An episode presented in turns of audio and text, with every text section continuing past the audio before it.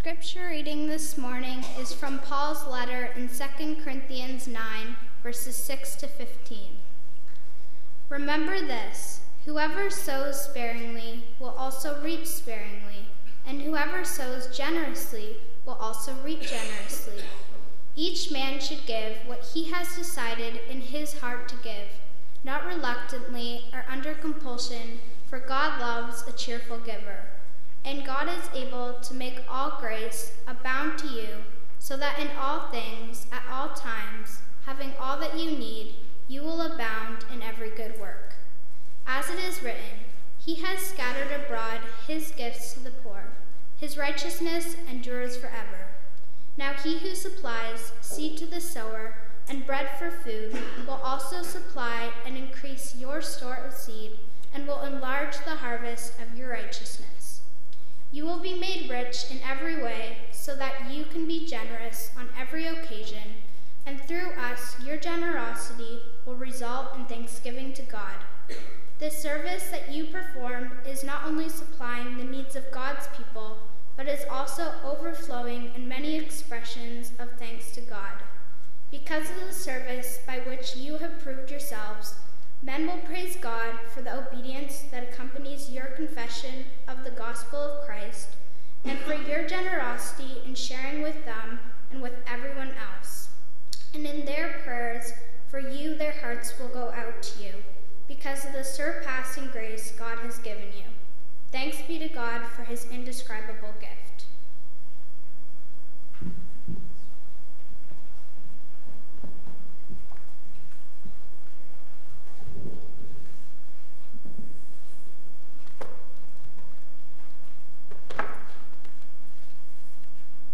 Thank you, Gems and leaders, for your continued participation in this ministry in the church, but also this morning as well.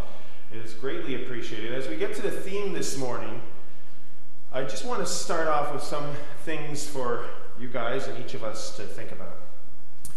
Have you ever told yourself things like, well, you know what? I can't do that. I'm just too small. I can't do that. I'm too young. I can't do that. I'm not able to reach high enough. I can't do that. I'm not strong enough, smart enough, fast enough. I can't do that. I'm not brave enough. Well, if you ever thought these things before, first of all, you're probably the human being. Because we all think those things at times. Secondly, you, you, you, I say guys, I use guys in a generic term, okay? You girls, you girls are not in bad company. You're in good company. Moses said, I can't go to Pharaoh. I stutter when I speak. Gideon said, I can't save Israel. I'm nobody and I'm from the weakest clan. Isaiah said, I can't speak for you, God. I'm not holy enough. Jeremiah said, I can't lead. God, in, in fact, he said, God, you're making a mistake. I'm too young. I can't speak. The woman at the well with Jesus said, I can't be a Jesus follower. I'm an adulteress and I'm a Samaritan. Mary Magdalene said, I can't be of any help. I'm a threat to society. I have seven demons in me. I can't, I can't, I can't. Well, what did God do with these people who said, I can't? Do you think that God would have said, okay, folks, you're right. You are too small. You do speak badly. Um, you're possessed. I'm going to find somebody else. I don't think he'd respond that way. Now, God might say, well, you're partly right. You can't. And he would qualify that statement with saying, You can't, but I can. And because he can, we can. God blessed Moses to lead the Israelites out of Egypt to the promised land of Canaan. God blessed Gideon with a small army to defeat Israel's enemies. God blessed Isaiah to speak and to write a book that we still use today, and his book has 66 chapters in it. God blessed Jeremiah to warn the Israelites and to warn us. And Jeremiah too wrote a book, 52 chapters. These guys who had trouble speaking sure had a lot to say. God blessed the Samaritan adulterous woman at the well to be the first missionary. And God used Mary Magdalene, the once demon possessed woman, to be the first witness at the resurrection to share this good news with the disciples. Nobody is too small or insignificant to be used to be blessed for God's glory and for his purposes. Nobody's too small or insignificant to be a blessing. God will bless us so that we too will be a blessing. We're people who are called to bless. Earlier this month, uh, the Christian High School in London did a musical called Seussical. Maybe some of you saw that, some of you uh, participated in that, in fact. This story involved one of my favorite Seuss characters. Um, besides the cat in the hat, he's a great character too, but one of my favorites is Horton. Horton the elephant. Horton hears these voices coming from this little speck of dust. And he is convinced, and he's trying to convince his friends to let them know that there is a living village on this tiny little speck of dust. And he's convic- trying to convince all the people about this. And his role that he feels is to take care of this tiny speck of dust, which is holding this village on it. Now, throughout the story and, and the, the musical, Horton's favorite line is a person's a person, no matter how small. Everyone has significance. And I love this story because it reminds us of how probably God sees this world and sees his people. We picture God, of course, so big, so majestic, and this earth to him is probably just like a little speck of dust, and we are those tiny little people on that little speck of dust. And yet, God cares for this world so much a person's a person, no matter how small. And God loves his people so much. And God blesses the world, God blesses his people. So, verse 8, your theme verse this year. And God is able to bless you abundantly so that in all things, at all times, having all that you need, you will abound in every good work. Whereas Eugene Peterson's The Message states, God can pour out the blessings in astonishing ways so that you're ready for anything and everything, more than just ready to, to do what needs to be done, more than just ready to do what needs to be done. It sounds like God is telling each of us to go to the edge of our comfort zone and take one more step beyond that. You've heard that phrase before. So, what's a blessing? Well, Leah and Lauren did a great job of sharing with children's message of what a blessing is. So, I want to say again, thank you. Gems, thank you. Thank you, girls. Thank you, ladies, for your participation in this service. It is always a blessing when the gems participate in the service. So, gems, you are being a blessing to us today. But I think too often we use this word just kind of casually and, and without even thinking. And we say this term when we bless our food, and, and that was said in the children's message too. Blessing is praying to God, talking with God. So that is a blessing, but sometimes we don't even think about it maybe. Let's bless this food. And we say bless you when somebody sneezes. We use this term often saying, Oh, I'm, we're so blessed with this beautiful weather as we look outside today, or I'm so blessed with a great family. And, you know, it's not untrue, but sometimes when we say the word blessing, I think sometimes maybe we're thinking different things. Sometimes just saying, Oh, I'm blessed with this beautiful day could just mean, Well, I'm fortunate with this beautiful day, or I'm quite lucky. Well, blessing is a favor from God. A blessing is grace.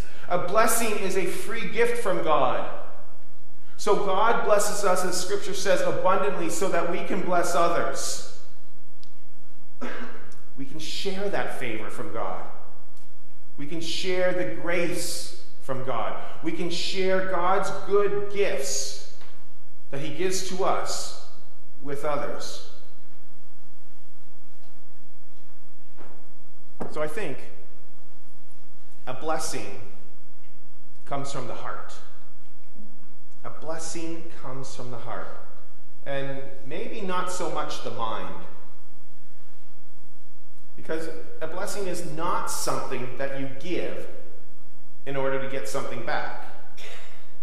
A blessing from the heart is something that you give generously, you give cheerfully, as, as this passage states about giving money. But a blessing is something that will empower you and encourage you just to want to bless others. Not because you get something out of it, but because God has blessed us and He wants us to bless others. There was this movie that was released, uh, well, it's a few decades old already, so none of you were born. Oh, okay, some of you were born. Karen. So there was a movie released decades ago called Pay It Forward. It was about a young boy, Trevor, who was about your age at the time of the movie, and he was having to do a school project.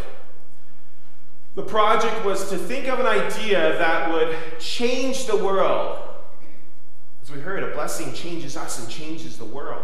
So he was to think of an idea that would change the world. For his project, he did something nice for three people. And in return, these three people were not to pay it back to Trevor, but these three people would then pay it forward and to do something nice for another three people. Well, you can imagine what would happen. This pay it forward would continue on and this, of course, would then just multiply. One person starts with three, and those three with three, and, and it just multiplies. Eventually, people throughout his town and other parts of the country were doing something nice for one another. His Pay It Forward project made the headlines and the news reports. Now, he was doing a project for school, but part of that was he was blessing others. And in turn, it prompted others to bless others. See, God blesses us, He blesses you not just to keep the blessing to ourselves, but we will want to pay it forward. We will want to bless others. So when we bless, it comes from the heart. You can't be forced to give, you can't be forced to bless. You simply want to bless because you are blessed. And a blessing can be something that's a habit, that's habitual, that it's a regular thing, such as a weekly worship service or, or weekly offerings. We give of our offerings. But our blessing is to be a response to God's grace and His blessings with sincerity, with cheerfulness, with spontaneity. It's all about giving and blessing cheerfully from the heart. Now, in a couple of weeks, couple weeks, it's Mother's Day. Now, let's say that some of you girls just happened to go to the store that weekend because you wanted some candies or chocolate just for yourselves. And you saw these beautiful bouquets of daffodils sitting there, and then this big sign saying, It's Mother's Day. Oh, yeah, it's Mother's Day. And so you think, okay, I'm going to buy my mom some flowers, some daffodils. And you get home, and she's just admired by those flowers. And she takes them out of her hand, knowing that they're for her, and she puts them in this beautiful vase, and she says, Ah, oh, this means so much that, that you were thinking of me. I'm so surprised. But then you respond to her, Wow, I'm your kid. And it's my duty to bring flowers to you on Mother's Day weekend. Or you say, well, I have to be honest, I really wasn't thinking of you. I saw this big sign saying it's Mother's Day, and then I saw these flowers on sale, so I thought I'd buy them for you. Now, being your mother, you know darn well she's still going to be blessed, whether you said that or not. But did you really give them from the heart?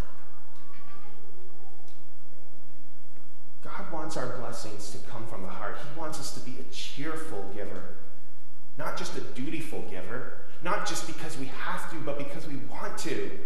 And God loves someone who will offer their gifts from the heart. And these gifts, again, they can be offered regularly, but they need to be from the heart, a cheerful heart, not just because. Now, I do want to say that if you give or offer a blessing just because, somebody can still be blessed, but God wants to see it from our heart. So, do we have opportunities to bless? That's the question.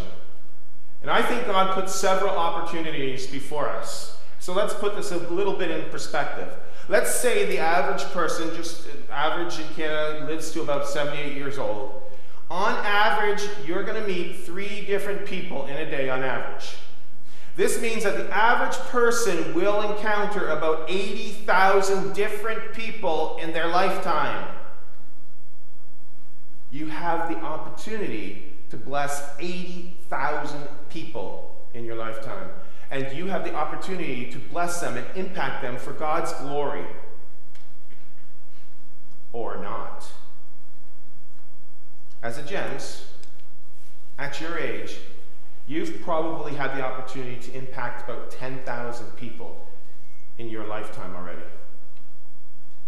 Whatever we do, do it from the heart and do it for the glory of God. So God gives us several opportunities, whether we're young or old, several opportunities to bless. There's an African proverb that states if you think you're too small to be noticed, try sleeping in a room with a tiny mosquito. Yeah. You can guarantee this tiny mosquito will be noticed. The point of the proverb is if a mosquito can make a difference, you can make a difference. And you can make a difference for God's glory. Or you can make a difference for Satan's glory. You see, when we come into contact with people, we have several opportunities to make a difference for good or for bad. So may we bless people for God's glory and from the heart. So, why do we bless? Well, we bless because our God does. And when God does this, when He blesses us, we just want to respond. Because our God has given us the greatest gift, the greatest blessing. And I, I thought it was kind of cool when you girls asked about the cross, expecting probably a different answer than no, I'm imagining. But think about it. The cross is not a nice thing. It's a, it's a torture. It's a, a piece, it's a wood and torture. So some of the kids are probably thinking, no, the cross isn't. But God used the cross for good purposes. He used it for His glory, for His people, and we, we know the cross is a good thing. The cross, the empty cross of Jesus Christ. God has given us His Son, Jesus Christ. There is no way that we could possibly pay God back for this. And He doesn't expect that. But we can pay it forward. Blessing others allows us to respond to God's grace and allows God's grace to flow through us to others. Everything we do is on account of what God has done for us through His Son, Jesus Christ. Our giving is on account of God first giving to us. Our blessing is on account of God blessing us first. God extends His grace to His people, and blessing others is our act of worship. It's our response to God's grace. God has given so much to us. God has given us His one and only Son. God gives us salvation, and He gives us His amazing grace. So we can bless others with physical needs, as you shared this morning in the children's message, with water.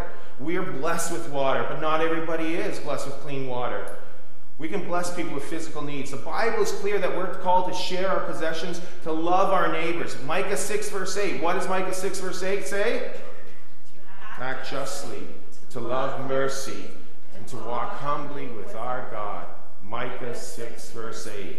Exactly. The Bible's quite straightforward on this. And if we give generously and cheerfully and justly, it allows people to eat. It allows people to be educated. It provides housing and even health care. We bless people with our offerings and we share things with others. We can also bless people not only with their physical needs, but also with the spiritual needs. that are provided for. When we bless people from the heart, people will be able to see Jesus Christ in us. And when they see Jesus, they might ask questions. And then we get the opportunity to bless them with words of good news from Jesus. I did a hospital visit this week. And that person that I visited shared with me that he used the word bless in a group setting when he was in the hospital. And after the, the group meeting had taken place, another person came up to him and said, Hey, I noticed you used the word bless. He just used the word bless. That's it. What did you mean? And this got into a discussion about the word, just the word bless, and what Jesus has done for him.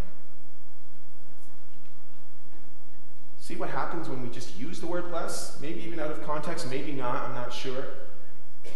But when we act out a blessing, people will see that it's Jesus in us. We'll have the opportunity to share that. When we bless from the heart, we are blessing because our response to God's blessing. And others will see this. And others will ask, Why are you doing this? Why? Because Jesus loves me and I love him. It's that simple. Through our blessings, physical needs will be met and spiritual needs will be met. Seeds of the gospel will multiply. We saw the video of the, the watering the seed and how that seed grew into a big bush, a tree. Our blessings will multiply. God's grace and his blessings will be abundant throughout the world through God's people. Now, I want to say one final thing that doesn't specifically come out of this passage, but I think it's important to say.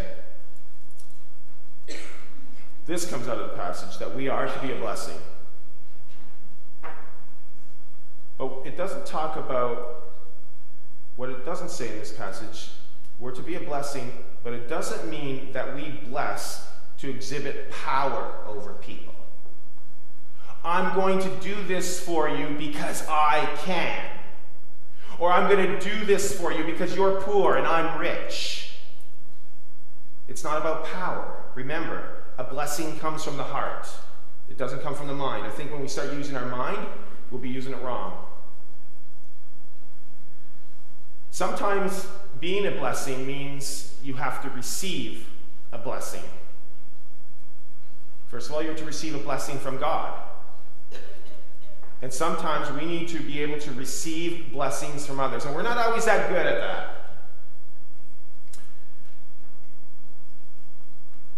We were at Sanctuary uh, London the other night. Sanctuary London is a place that provides healthy community and belonging to those who are impacted by poverty, for those who don't know.